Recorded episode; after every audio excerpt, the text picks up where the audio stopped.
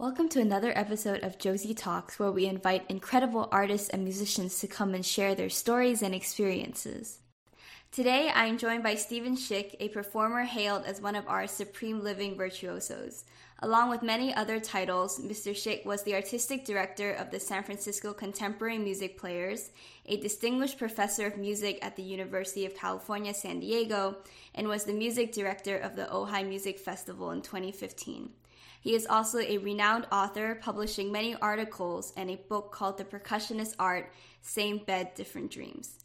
I'm so excited to have him here today to talk about his experiences as a performer, a teacher, and an author. Thank you so much for being here, Mr. Schick. Thank you. Uh, first of all, call me Steve, and then secondly, it's a huge pleasure and a thrill for me to be here with you talking to you, Josie. Thank you.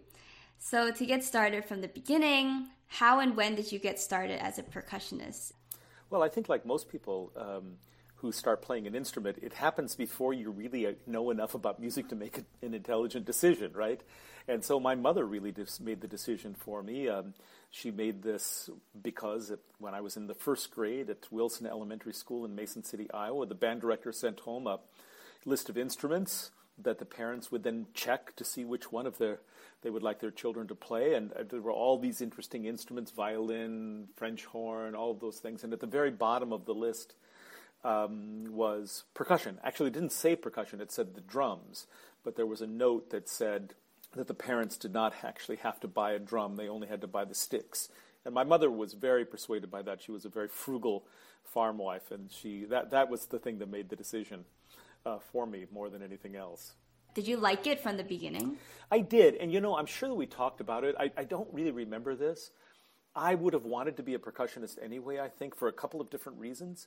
One is that my Uncle Phil, who was my father's youngest, young, younger brother, he was quite a lot younger than my dad, and so he, he, obviously old. He was older than I was, but he was more my age. You know, he was a in his teenager. What he was in his teenage years when I was in grade school, and he played the drums, and I, you know, I adored him as the sort of cool uncle, and so I wanted to do that.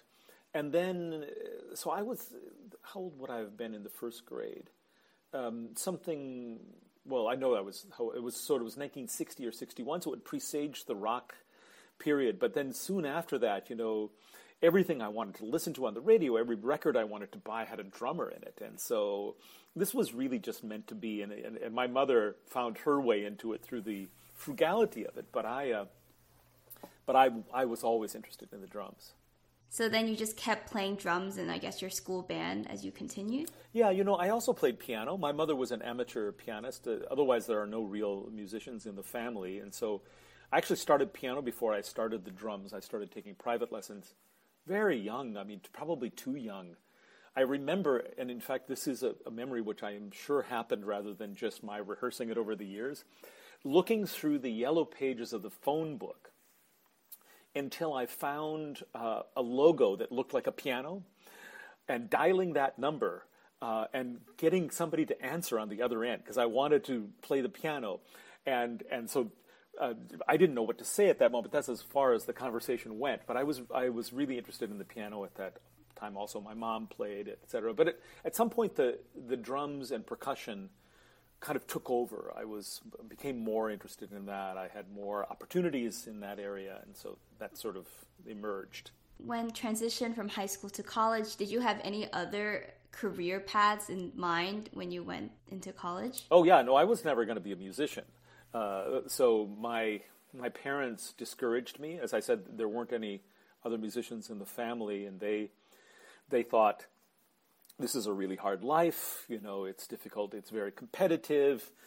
You know, all the musicians they knew stayed up too late, had you know crazy lives. They didn't want that for their their their young son, and uh, and I also was really interested. I wanted to be a doctor, and I was really interested in the sciences, and and in other things besides music. I still am interested in a lot of things besides music. And so I actually went to college with the idea that I was going to go to medical school. And I went through part of a pre med program, not very much, really, just a basically one year. I didn't do very well in that, mostly because I was practicing all the time and I was hanging out with musician friends that I played with in the wind ensemble. This was at Luther College, which was a, a small liberal arts school at, in, um, in Iowa, in Decorah, Iowa and so the decision really to become a music musician was sort of made for me by the fact that I did not succeed as a scientist, and um, and I began to realize at that same po- point that percussion was a great deal more than just playing a drum set in a band or playing, you know, timpani in a wind ensemble or an orchestra.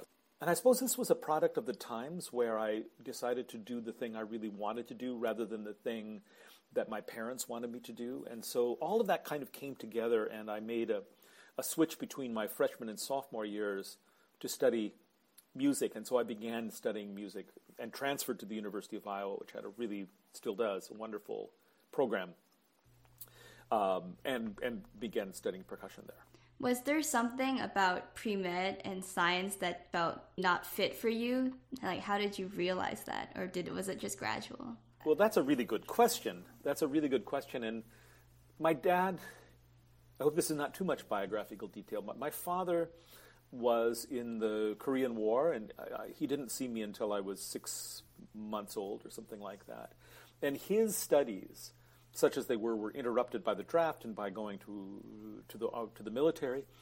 And he wanted to be a doctor, and it didn't work out for him. And so, by the time he when he left, the, he was in the Air Force. When he left the service, it, he had a child. He was married. He, you know, he decided to farm and, and, and to work. He worked for my my grandfather, his his father-in-law.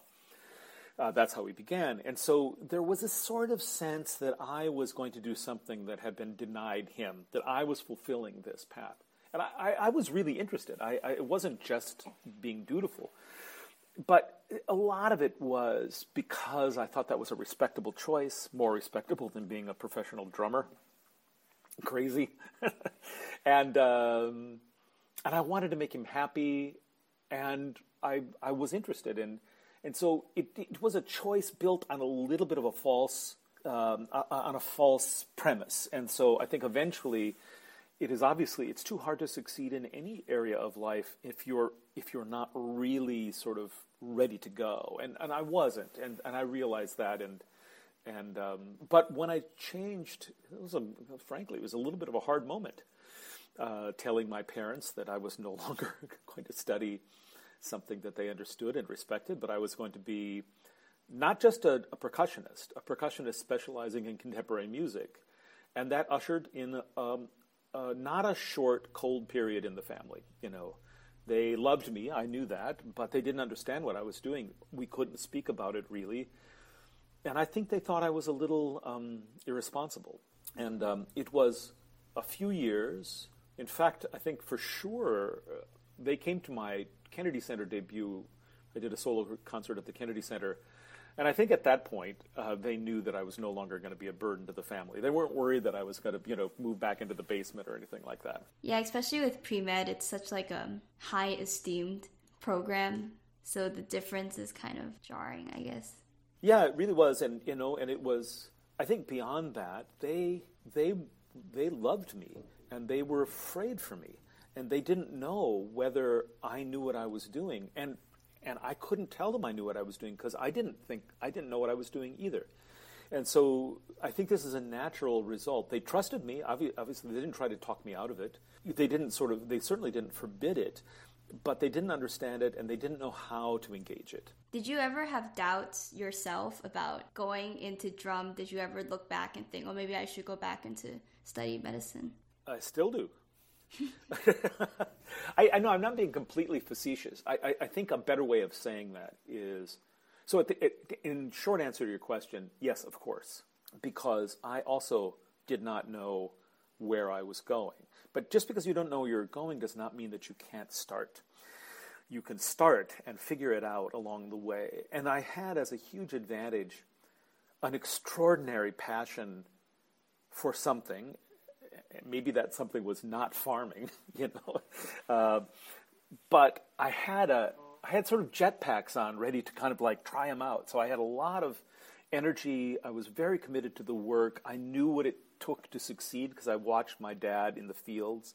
I knew that anything worth doing was really, really about hard work, etc. So I had those advantages that I didn't even really, really have. Now, the interesting part of your question is that I also knew, because of having changed and because of seeing people, especially my immediate family, go through various cycles in their lives and switch professional directions and modify what they were doing. I always knew, and I know to this day, that there are many other things I could do in the world. There's, this, there's not, playing percussion is not this sacred thing that surmounts every other activity I could ever do. No, I actually feel like there are a lot of things I could do, and I've chosen music, and it's extremely important, but it is not the only thing I'm capable of, and it frankly doesn't even really define my life. That is actually quite interesting because so many people that I know and so many people I talk to is like, I don't know anything else but music. But you have this full spectrum of what you grew up with and what you experienced with medical school to show that it's not just music in your life. Well, I, with all respect to the people, and I know many of them myself, I think it's a little sad to say that there's nothing in life besides music because music only really metabolizes our inner lives if we can share it. And we have to be able to share it with people who are not specialists. And if you don't have some idea of what it feels like to be engaged and interested in things beyond your art, what basis is there for a relationship with your audience then? Um, and so, it, yes, you're right. I mean, it, it's true that I, I grew up in a basically in a working family. I worked on a farm. Um, I wanted to study medicine. That didn't work out. But in the intervening years, I've also been, I'm very interested in languages, and I spend quite a lot of time studying language. I, I, like that because it is a constant experience with doing something that you're not very good at, and that it frankly is the, the, the, the secret to success in learning a language is being okay with being embarrassed for a really long time. Uh, and I think that's really healthy. I'm very committed to a certain kind of relationship to the natural world, which involves getting outside and um, and physical exercise is extremely important in my life. So music is the thing that is central and it defines me to some extent, but it is not the lim- it is not a limiting uh, quality. And, and and when I make music with those people who say that they can only really think about music, then I find that I run out of things to say to them pretty quickly. Do you think that your experiences and your knowledge of things outside of music influence the way you play and the way you interact with your audience? Absolutely, 100%. Because if you look behind me, and I don't know how much you can see on this call, but there are all these instruments. I mean, the instruments that I can see just reflected in the in the shot that I'm looking at are are coming from at least four or five different continents, and the, uh, Percussion is the art of multiplicity. In other words, we take instruments from, from cultures and repurpose them in different kinds of ways. We respect the original cultures, but the, but, the, but the notion of it is to live in a world in which you have contact with a lot of different kinds of things. And so to play percussion is really to be uh, constantly aware of the multiplicity of cultures and of opportunities for expression. And so this already means that you cannot have that kind of hermetic practice, which gradually gets smaller and smaller and focuses in on itself. Percussion is an, a lens that works in the other direction, where if you start with a piece, you will eventually end up far from that point of departure. You eventually end up with your hands on instruments that come from Africa and from Asia and from Latin America and from the North America. You end up with your hands on musical ideas that, that are combinations of cultural and social awareness and musical technique. And so it is a, an art form which fundamentally points us to the outside world. And so the life that I would lead on a given day that would involve studying Japanese at night, for example, which is my latest passion, hiking or exercising or sailing or the things that I do besides play percussion, that multiplicity of interests is reflected in the actual percussion playing itself. So it doesn't feel like I leave a room that is closed off from the world and go outside. What I try to do in the studio is to create a world which is already connected to the outside. I always thought that percussion seemed to be the most universal type of music just because every culture that I know has some form of percussion in it. Well, I think you're right about that, Josie. And I would say, I mean, you, people used to say, if you want to learn how to think, go to law school, which is is still not bad. It's not bad advice, frankly. But I think, uh, but I believe that if you want to learn how to think, you should study percussion, because what it takes actually to play a given piece. Now, the one that's right behind me that you can see is a piece called Parsons' piece. It has three large cowbells. Those are Swiss three tam tams that come from Asia, uh, cymbals that come from the near Middle East, and three drums, which are, well, drums come from every culture. Those ones are probably more attuned to Latin America and Africa than anything else. So even to stand at that instrument, before you play a note, before you choose a, a mallet, before you begin memorizing, you have to come to terms with the fact that all of those cultures have one thing in common, and that is that you're touching them at that moment. And so I feel that for a, someone who is aware and thinking about contemporary life in early um, 20 in the early 21st century, where we do expect that we will be aware of, sensitive to, and interact with people who are other than we are and come from different places and have different backgrounds, where that is what it means, frankly, to be civilized, that that is played out every single day, every single minute in the practice room here. When you switched to music uh, in college, did you have any teachers or mentors that really shaped this very prominent point in your growth? Yeah, I was very fortunate to have extraordinary teachers. I am a firm believer in the system of public education in the state universities. I'm really, really happy to be teaching at a state university now, at the University of California. I have two degrees from from the University of Iowa and a third from the from a German conservatory, also a public institution. So I really, really believe in them. I believe in the kind of marketplace of ideas that that uh, a state university offers, in the in the set of contacts that you can make across boundaries of disciplines and things like that that a university offers. So I'm, I'm, I'm, i I, believe in that. Of course, it's possible to get a great education at a conservatory or, or to go to a, a, very famous private school. That's, that's all fine. But I never did, and, and I'm, I'm not interested in, in um, teaching at one. I'm interested in the, in, the, in, this, in, the, in the public education, the system of public education. So I am fortunate in that I had teachers who f- shared those ideas. Um, Thomas L. Davis, who is not a percussionist that many people know, he was a really fine jazz vibraphonist and made arrangements of pop songs for percussion instruments and things like that. You know, the kind of thing when people know what I do, they think, well, how could you have come from that teacher? He did this, and I, have never forgotten it. I, I, I will live my entire life trying to pay off the debt I have to Mr. Davis. And that was he gave me three semesters of really strong technical background where he taught me very, very well all of the basic skills that I need. And then he said to me, in a moment of the greatest generosity I've had with a teacher or a mentor, I don't understand, Steve, what you this music that you really want to do. It is not anything I have any any any background in, but I'm always happy to listen. And I thought, what an extraordinary, even at the time, I thought, what an extraordinary teacher that he didn't simply try to shape me into a version of himself. That he said, I've done everything I can. I will help you to the extent I can, but I'm not going to try to make you into an acolyte.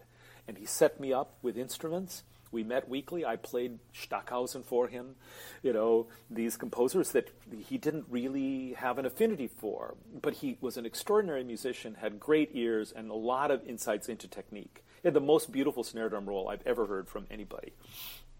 And so I owe this to him. And ever since that day, I have never knowingly instructed anyone in my life. So my students, the, the, the purpose of studying with me is not to learn the music the, that I love in the way I love to do it. It is for me to do to them, for them, what Mr. Davis did for me, to give them everything I have and then to get out of the way. And this goes in tandem with the next question I was going to ask you about your teaching. So you started teaching immediately after you completed your master's degree. Did you teach before that? So I did my master's degree at the University of Iowa, and then in a kind of stroke of luck, the university there, and by this point I was whatever I would have been, 23 or something like that, pieced together several lectureships to give me a full time position. So I was at 23 years of age teaching at a Big Ten university with a full time job. I thought I'd died and gone to heaven. Now, now I know that the way they put that together, that job did not have any longevity. I'm glad that I eventually left it after a couple of years. And I got a Fulbright um, scholarship and I went to study for a year in Germany.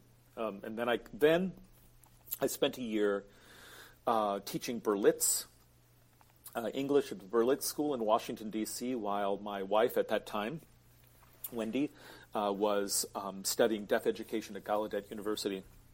And it was after that that I got my first teaching job. I had taught part time at a college, um, which I remember doing because I was only 19 at the time and I was teaching percussion lessons at a nearby college. And I could buy beer with my faculty ID, although I wasn't old enough to drink it legally. And so I would just keep saying to the bartenders, "Look, I forgot my license, but here's my faculty ID. You know, certainly, certainly, I have to be of legal age." Um, they didn't buy that for very long but in any event, uh, I started teaching then full time at, at Fresno State uh, after my my year my full, my Fulbright year. And was it difficult for you to get into the mode of teaching, or were you just channeling everything that you've learned from your previous teachers and it came very easily to you? Teaching is a method of inquiry. In other words, what you do when you teach, especially if you're teaching individuals is that you engage with them in the process of asking questions and building a future that they are doing. So that is not fundamentally different, I don't think, from learning a piece that you don't know how to play.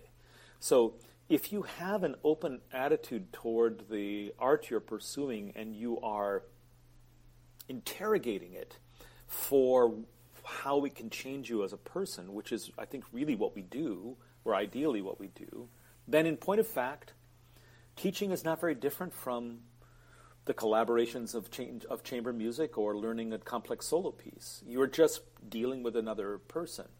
And by the way, I, when I began conducting, then later it, it felt to me that conducting was another subset of teaching.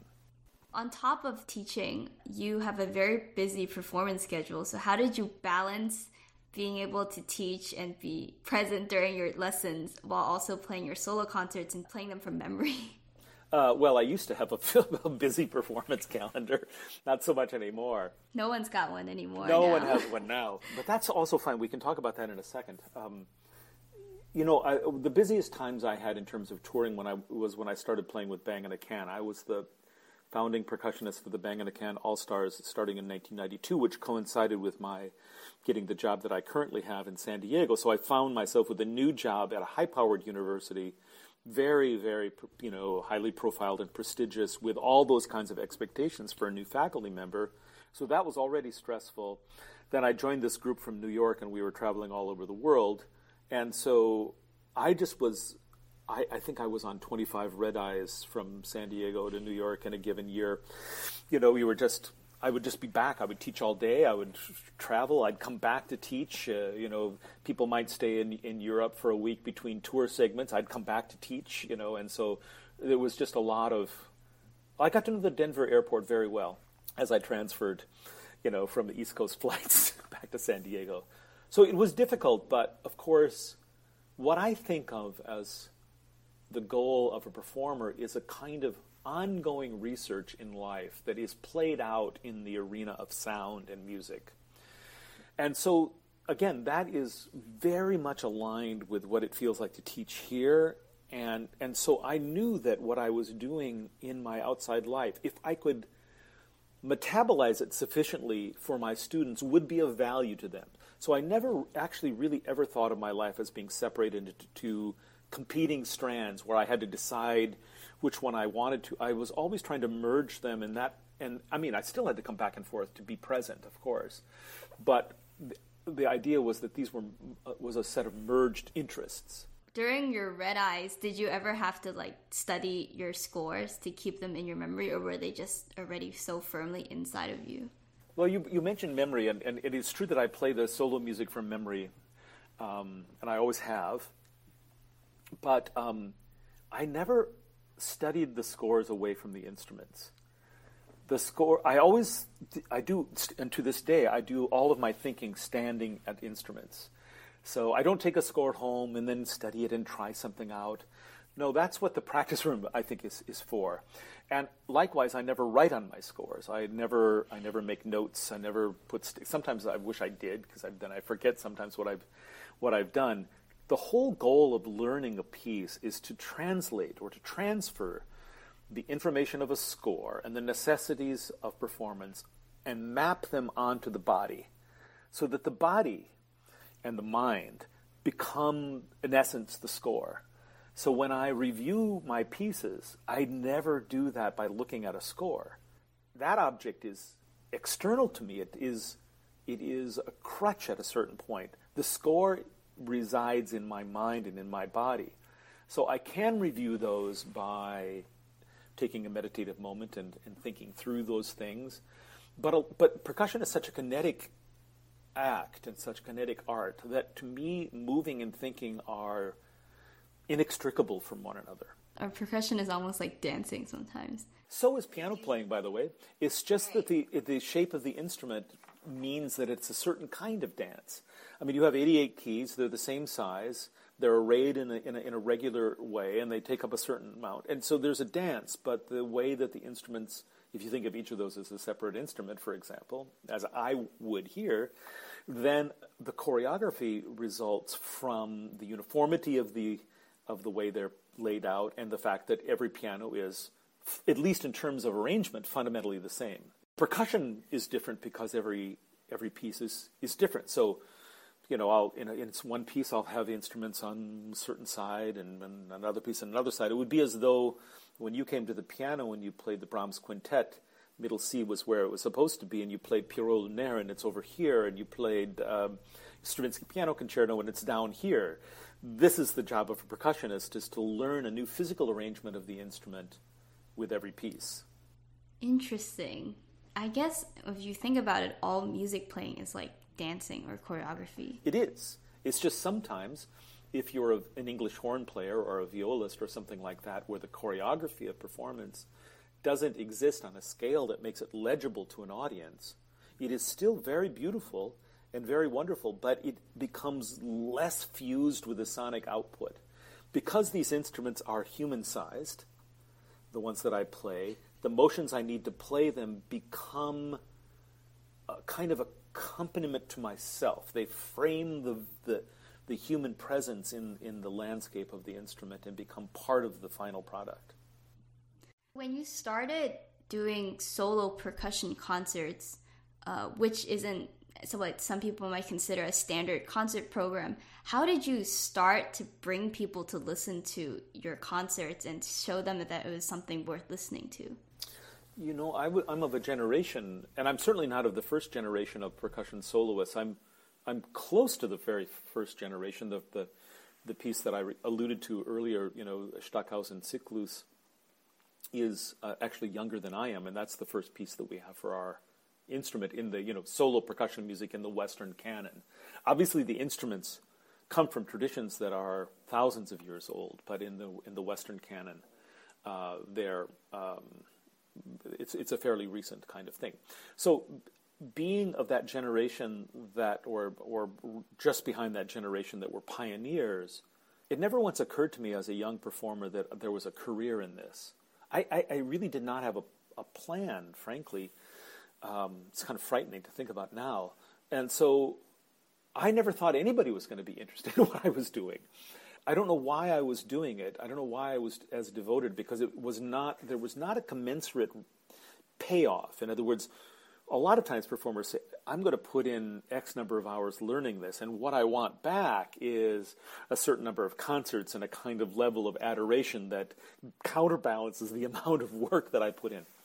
Well, that just wasn't in the equation at all. Uh, now, when I speak to younger percussionists who've who uh, now we're in a situation where there are percussionists who can make big time careers as percussion players playing, you know, in front of orchestras or in chamber music or things like that. I always find it sort of interesting to think, oh right, they actually presumed from their from day one that they could make a career out of this and that there would be there would be an audience that would care. So what it felt like to me was not it didn't feel lonely or alone. It just felt like the the basis of communication was a different one. there were a lot of people that said they were just curious about why anybody would do what I was doing. They were curious about the sounds. There is a spectacular, you know, in, you know, like literally a sort of spectacle um, that comes from playing a, a, a large percussion piece, etc. There was interest in that, but there was no way to modify what I was doing to make it more or less likable. It just was what it was. There was, mm-hmm. You know, there were five or six pieces of serious repertory when I began playing. It wasn't like I had a a pops program or you know, like, just wasn't just didn't exist. I'm curious when you did your first percussion concert, uh, how many people were there? Well, it was a it was a degree recital, so that one, you know, the, so my classmates came, and you know, there were I don't know, there were hundred people or something like that, or whatever you know, the usual senior recital. I suppose the first big concert that I did, well, I don't really know. I, there were some professional concerts, the Kennedy Center one that I mentioned earlier or my Merkin Hall concert. But by that point, first of all, things had changed a little bit. It was already more established as an art form. I was no longer young. I had people who knew who I was. I'd won some competitions, et cetera, et cetera. And so then that felt like, you know, there were there was an audience there. I also think during that time, things were sort of changing with contemporary music and the sort of esteem people put it at. Well, there was a time in the 80s, especially in this country, when contemporary music was basically synonymous with cod liver oil. You know, it's just like this horrible thing that you needed to take because it was good for you, but nobody wanted it.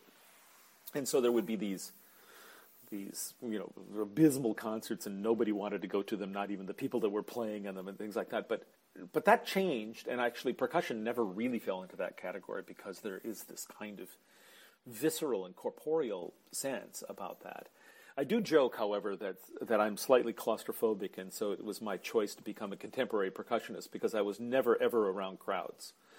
Uh, so that was, uh, you know, that was a helpful thing in my career choice. I, it's still not, at least in the music that I play, it's very unlikely to draw huge crowds. But if you, but you can't then set up the metric of success on the basis of how many people uh, come to hear you play. Those people who are interested will find you if you make it known what you're doing. Mm-hmm. That seems to be satisfactory to me. So, uh, you created this graduate percussion ensemble called Redfish Bluefish. And I was very, very interested to hear how you came up with the title and what led you to create this ensemble. Yeah, so I wanted to create an ensemble when I first came to UC San Diego. Uh, my only negotiating position, you know, the only thing I wanted the university to assure me was that I would have six percussionists, because the standard size of the percussion ensemble, that's by the way changed a little bit since 1991 when I arrived here, but at that point the standard size of an ensemble was six because it was modeled on the percussionists of Strasbourg and they were a sextet. So that was what the repertoire was. So I taught my graduate class by making a group that we all played in. At first, I just had five students, and I played the sixth part. And um, that's how we studied together by playing repertoire together. And so I had as much at stake as they did, and that made for a really, really good teaching situation, I think. Um, then, then David Lang, who was a, um, a, college classmate of mine, the Pulitzer Prize winner and the founder of one of the founders of Bang on a Can, called to say, would did I have a, a, percussion group that could come to New York to play at the Bang on a Can Festival, and I had been playing as a soloist for a while. And I don't know if they asked us to, if we would play Steve Reich drumming or if that's what my suggestion was. I cannot remember. John Luther Adams was also there. That's when I met John in that in that first trip for, with with Redfish Bluefish, and they wanted to know the name of the group. Well, the name of the group officially in the university was Music 201C, and and I mean, I could have. I mean, there's something kind of nice about Music 201C as a name of a group, but it didn't feel satisfactory. And I just moved to um, San Diego, and I began to ask myself, so what are the literary associations with San Diego? Is there some? Is there an author, or is there a text, or something that we associated with San Diego? And the first thought that came to my mind was because Raymond Chandler used to live actually very close to where I live now uh, I thought of Ch- Chandler novels, but The Big Sleep really did not seem like a very good name for a percussion group. Uh, and then, of course, the most famous author ever to have come from San Diego was Dr. Seuss. And so I thought, oh, right, uh, let's call it Redfish Bluefish, which was a really, well, it wasn't smart because that would have meant that I planned it. It was lucky because at a certain point, the Dr. Seuss Foundation said, you can't use our name. But then, um, as it turns out, Redfish Bluefish is not the title of the book. The, the title of the book is One Fish, Two Fish.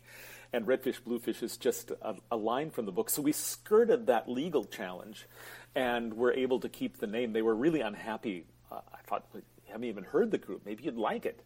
And so that became the kind of principal mode of, um, of working, and that has now been 25 years. That is so cool. I was because I remember like when I heard, read your bio and I read the titles. I swear that's a Dr. Seuss book or it's in a Dr. Seuss book, and that's really cool that you kind of skirted the the copyright issues. Yeah, I mean they eventually were fine. They they didn't know they were they. I, I imagine they thought we were trying to make make money from Dr. Seuss had just died and everything like that, and Eventually, also, they realized that this was just a university percussion group and nobody was profiting from it. Certainly, I wasn't. After you became a teacher, after you became a percussionist, you started doing conducting. Um, how did you get into conducting? Uh, well, at risk of having told this story too often, I will, t- I will tell you the this is the actual story, which was that I was um, I was doing crazy and experimental percussion music I don't know how crazy, but I, I was touring with a French circus company as an actor in the circus, participating with the acrobats and playing percussion at the same time. So it was a little crazy, you would have to say. And I remember there was an after party after the premiere of this circus that I was in, and there was a Mozart piano concerto, and I can't remember which one, that was playing on a boombox, kind of in the corner someplace, right? And I walked over and I, I've always loved that. I've always loved, you know, classical orchestral music and, and, you know, the standard orchestral repertory. And I had this most wistful feeling of like, oh, you know, that, that music, that's not a part of my life anymore. You know, I just, I, I miss it. But, you know, that's a long ways from being a circus actor. I'd grown a beard and I was playing amplified cardboard boxes and the kind of usual stuff, right? and, um, but as it so it happened on I, the, almost the first thing I did that I, when I came back from San Diego after that premiere was that I was in a in a in a departmental meeting um, with the with the members of the board of the La Jolla Symphony, and and I didn't come in because I had a relationship with the orchestra. I came in because I was on the executive committee of the department, and the conductor of the La Jolla Symphony had left kind of suddenly. They had a season that they had planned, but they had not budgeted for guest conductors. And one of the questions that they asked at that meeting was, "Do you know anybody who would be willing to conduct a concert for us for free?" You know, is there anybody that you can mention? And I, in one of those out of body experiences that sometimes happens, I saw myself, you know, raise my hand and say, "I'll conduct a concert." And the chair of the department turned to me and he said, um, But you don't know how to conduct. And I responded to him how hard could it be? And um, and so I thought I was going to conduct exactly one concert in my life. I'd done, you know, I, I'd never studied conducting. I'd never conducted an ensemble, but you know, every once in a while, I'd conduct in a in a rehearsal if we were learning it from chamber music. And so it wasn't. I mean, I knew that one went down. That's that's where I was on that on that scale. And so I thought I'm going to conduct exactly one concert in my life, and what should that be? So I thought I'd play a piece of David Lang. I'd mentioned that he was a friend. I thought he would forgive me. Um, Wendy Sutter, who was the cellist of the Bang on a Can All Stars at that point, you know, having succeeded Maya Beiser, the original cellist. She's a, she's a good friend, and she came out to play the Crouching Tiger concerto that Tan Dun made out of the um, film score. I knew Wendy would forgive me, and it had a lot of percussion, so I would have something to say about the percussionist. And then I thought, okay, like of all of that music that I used to love and listen used to listen to from the orchestral repertoire, what one piece, given that you're never going to conduct again, would you actually really want to do? And so I decided on the 1911 version of the Firebird, you know, the one with three harps and double winds and everything like that. I had, but I mean, zero business on the podium conducting the Firebird. And um, but I did, and the orchestra liked it. I liked them. Um, I put my hat in the ring on the basis of one concert, having conducted with them, and I was chosen as their music director. Did you have experience with the piece from a percussionist point of view? No, I never played. I never played in an orchestra.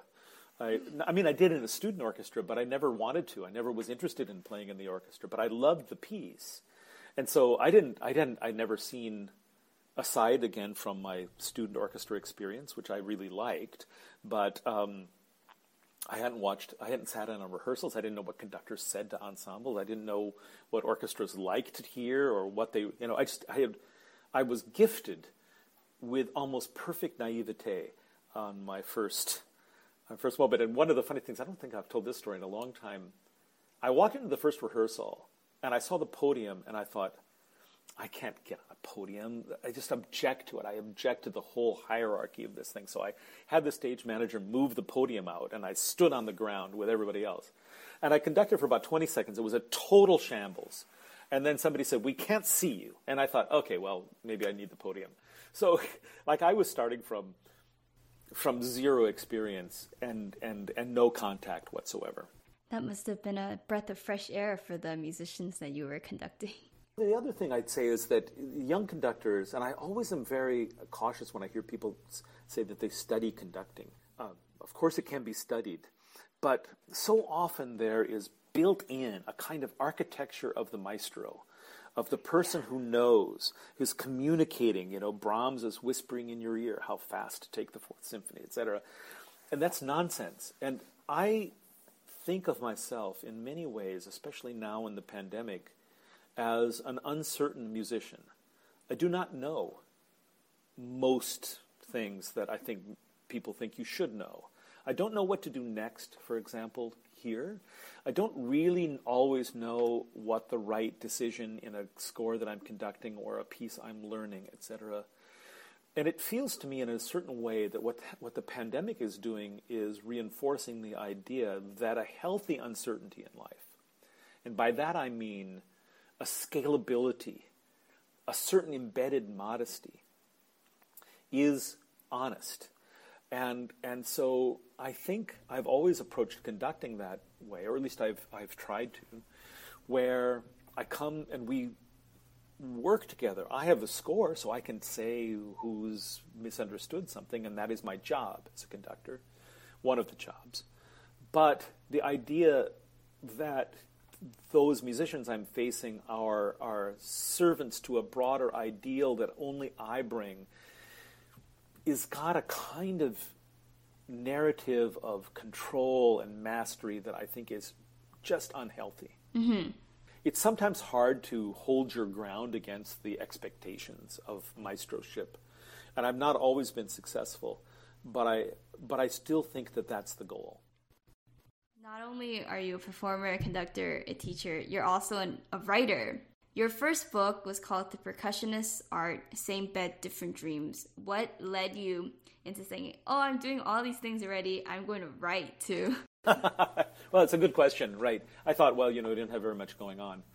Um, there is, was not, and still is not, a lot of writing by performers, intelligent writing by performers about the actual act of performance.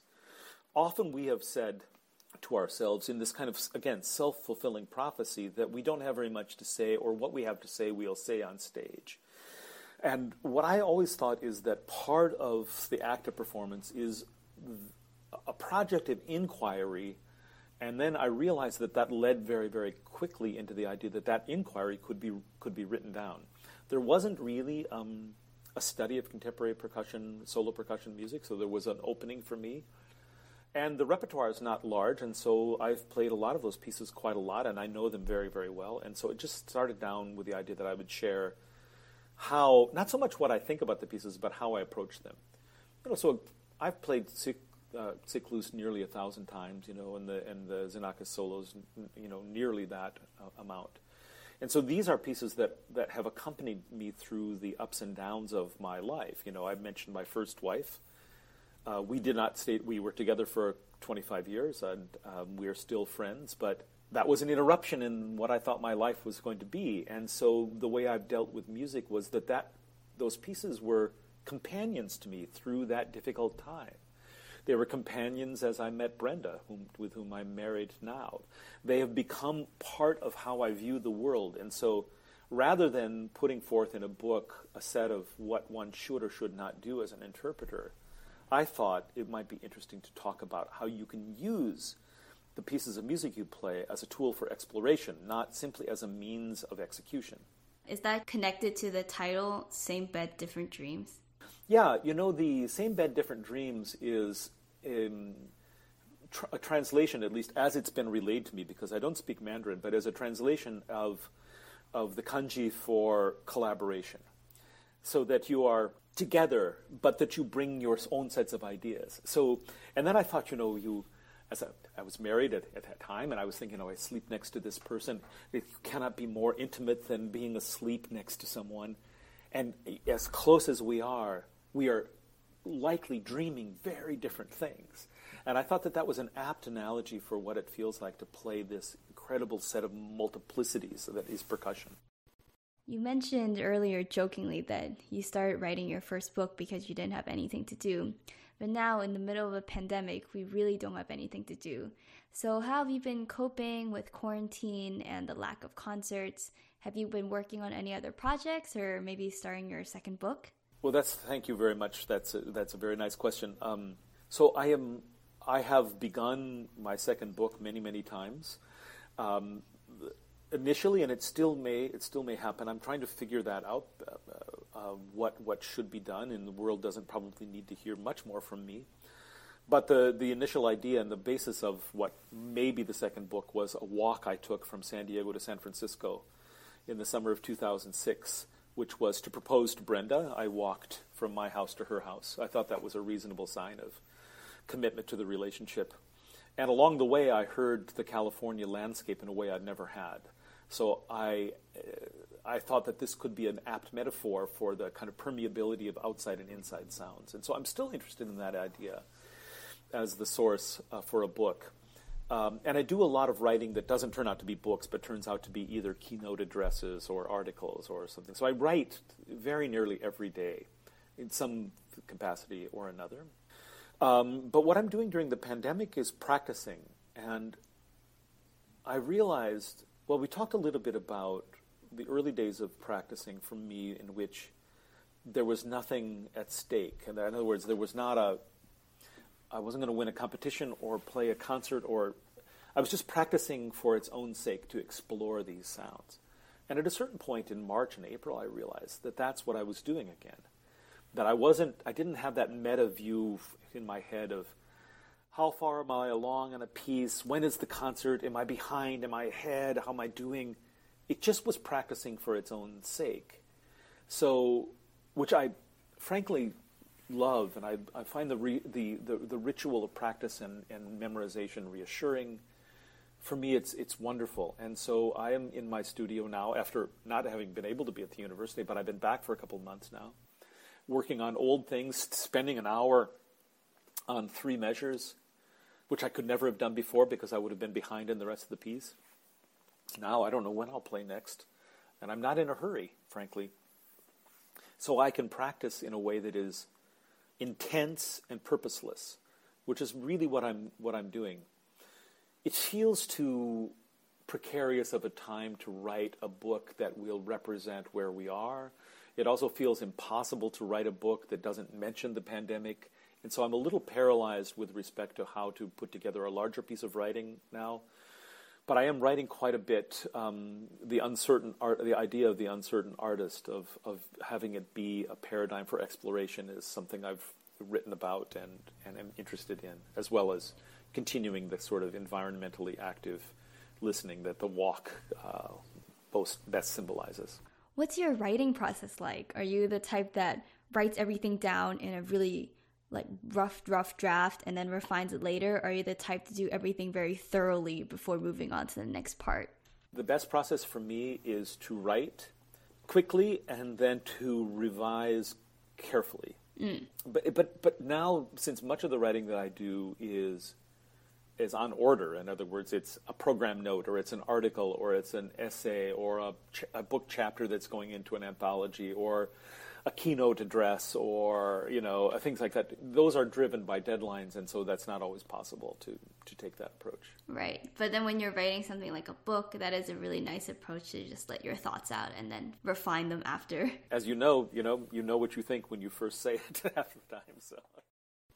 In closing, what advice would you give to young musicians at the crossroads of choosing their potential careers, especially now when the future is so uncertain? Well, that's a that's a fantastic question. It's I think far harder than I have the skills to be able to cope with right now. A far more complex question. There are a couple of things. I hope these don't sound like like like platitudes. For one, it's okay to think that there are advantages that will come from this moment. I'm always very cautious to take the blue sky approach or the silver lining conversation with respect to the pandemic because we really do have to remember how much pain has been caused. And when we start saying, well, look at it's not so bad, or look what I've been able to do, or isn't this wonderful, this is against the backdrop of, at the time of this conversation, more than 175,000 deaths. So I don't think we can easily say, convert this into a, a, a facile um, set of, oh, look what we've learned here. I think that that's, that's disrespectful, frankly. that having been said, I do feel that a lot of people are understanding that the weight of expectation that is on the shoulders of every young musician. Here is what you have to do. Here is how much competition there is. You must do this or you will be lost in it. You got you have to succeed at X, Y, and Z. All of that stuff is externally placed weight largely by generations that failed to do those things themselves. If we could release, if, if, if, a, if a musician of your generation could release the weight of some of those expectations and realize that what music gives us is a platform for exploration, then that could be a positive benefit from the pandemic, and it could be really a, a good set of advi- uh, advice rather than simply continuing to accept that this is what success means. You can define the, your own metrics for, for success with so much like suffering and as you said it's disrespectful sometimes to just say oh well look at the bright side here and there. But i think to accept the the darkness of what's happening right now but also to see that there's hope coming out of it and there is some light near the end of the tunnel that this brings is healthy. I think you're completely right. There is a there is a great deal to be hoped for because human beings are extraordinary extraordinary creatures and music is the most direct representation of the life force of, of people that I know at least. And so yes, naturally it provides us a great deal, a great deal of hope. And I don't think of it I don't think of this as exclusively a dark time. I only wish to say that the reason that I can say that it's not completely a dark time is because of the privilege that I have of having a job and a studio and my health and all of those kinds of things which so many people don't have. And so I feel like we've got we've got to keep those voices in our ears or we'll risk becoming further locked away in our ivory our, our ivory towers. The other thing I would say to you is th- that especially if you're if you're put positioning yourself as the younger musician to whom I'm speaking, I think it's a mistake to think that those of us who are older know what they're doing know what we're doing. In other words, your, your question implied that how can we get from a place where we're not quite doing the thing to a place where you clearly are doing the thing. Well, that, that presumes a lot about, about older people that, that, for example, we know what we're doing. And I, and I can tell you it's not true. It's really not true. And I think that as soon as you say that it is, then you've also given up the single sharpest tool you have for exploration, and that is uncertainty that is, you know, a kind of healthy ignorance is really the fuel for forward momentum. And so I hope you never feel like you know what you're doing because it, first of all, will be false, and secondly, it will be unhelpful. I had this weird thing when I was a when I was an undergraduate student. So that was very beginning, you know, be serious about percussion. And I would alternate. There would almost be every couple of days. I would go through these huge swings of mood of thinking, oh, you know, you can really play. This is great. It's going well. And then, ah, oh, you're a disgrace to your family name. How could you? Don't even show your face. And it, for a long time, I longed for the positive swing and I dreaded the negative swing. And then I realized that the positive swing, in fact, wasn't positive, but it was a sort of self satisfaction. I was satisfied with what I was doing. The negative thing was that my ears were improving, my expectations were going higher, and by virtue of that, my judgment was more negative. So I realized in a way that the actual truth was the reverse that the moment in which I was the least happy was the moment in which I was making the greatest progress. And when I was really happy with myself, it was simply satisfying a relatively low expectation. Mm-hmm. Or sometimes, in my in my case, I guess it's trying to convince yourself that you're doing the right thing. Yeah, I think that's all great. I mean, I think that's the reason we do it, and. And, I mean, and percussion was full of all these instruments that were never able to tell me, here's the right thing you should be doing you know, you play it, it starts to tell you what it, how it wants to be used, and then all you have to do is really keep listening to it. Like it's like it's a it's a love based project, right? And so, like all projects based on love, there are a thousand of ways of doing it right, and there are basically just one way to do it wrong.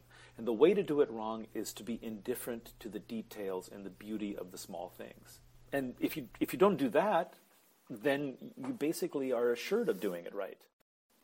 Well, thank you so, so much for coming. Your stories were so interesting, and I learned a lot from your advice and about your perspectives on learning and teaching. Wonderful. Well, listen, it's my pleasure, Josie. Thank you so much for inviting me.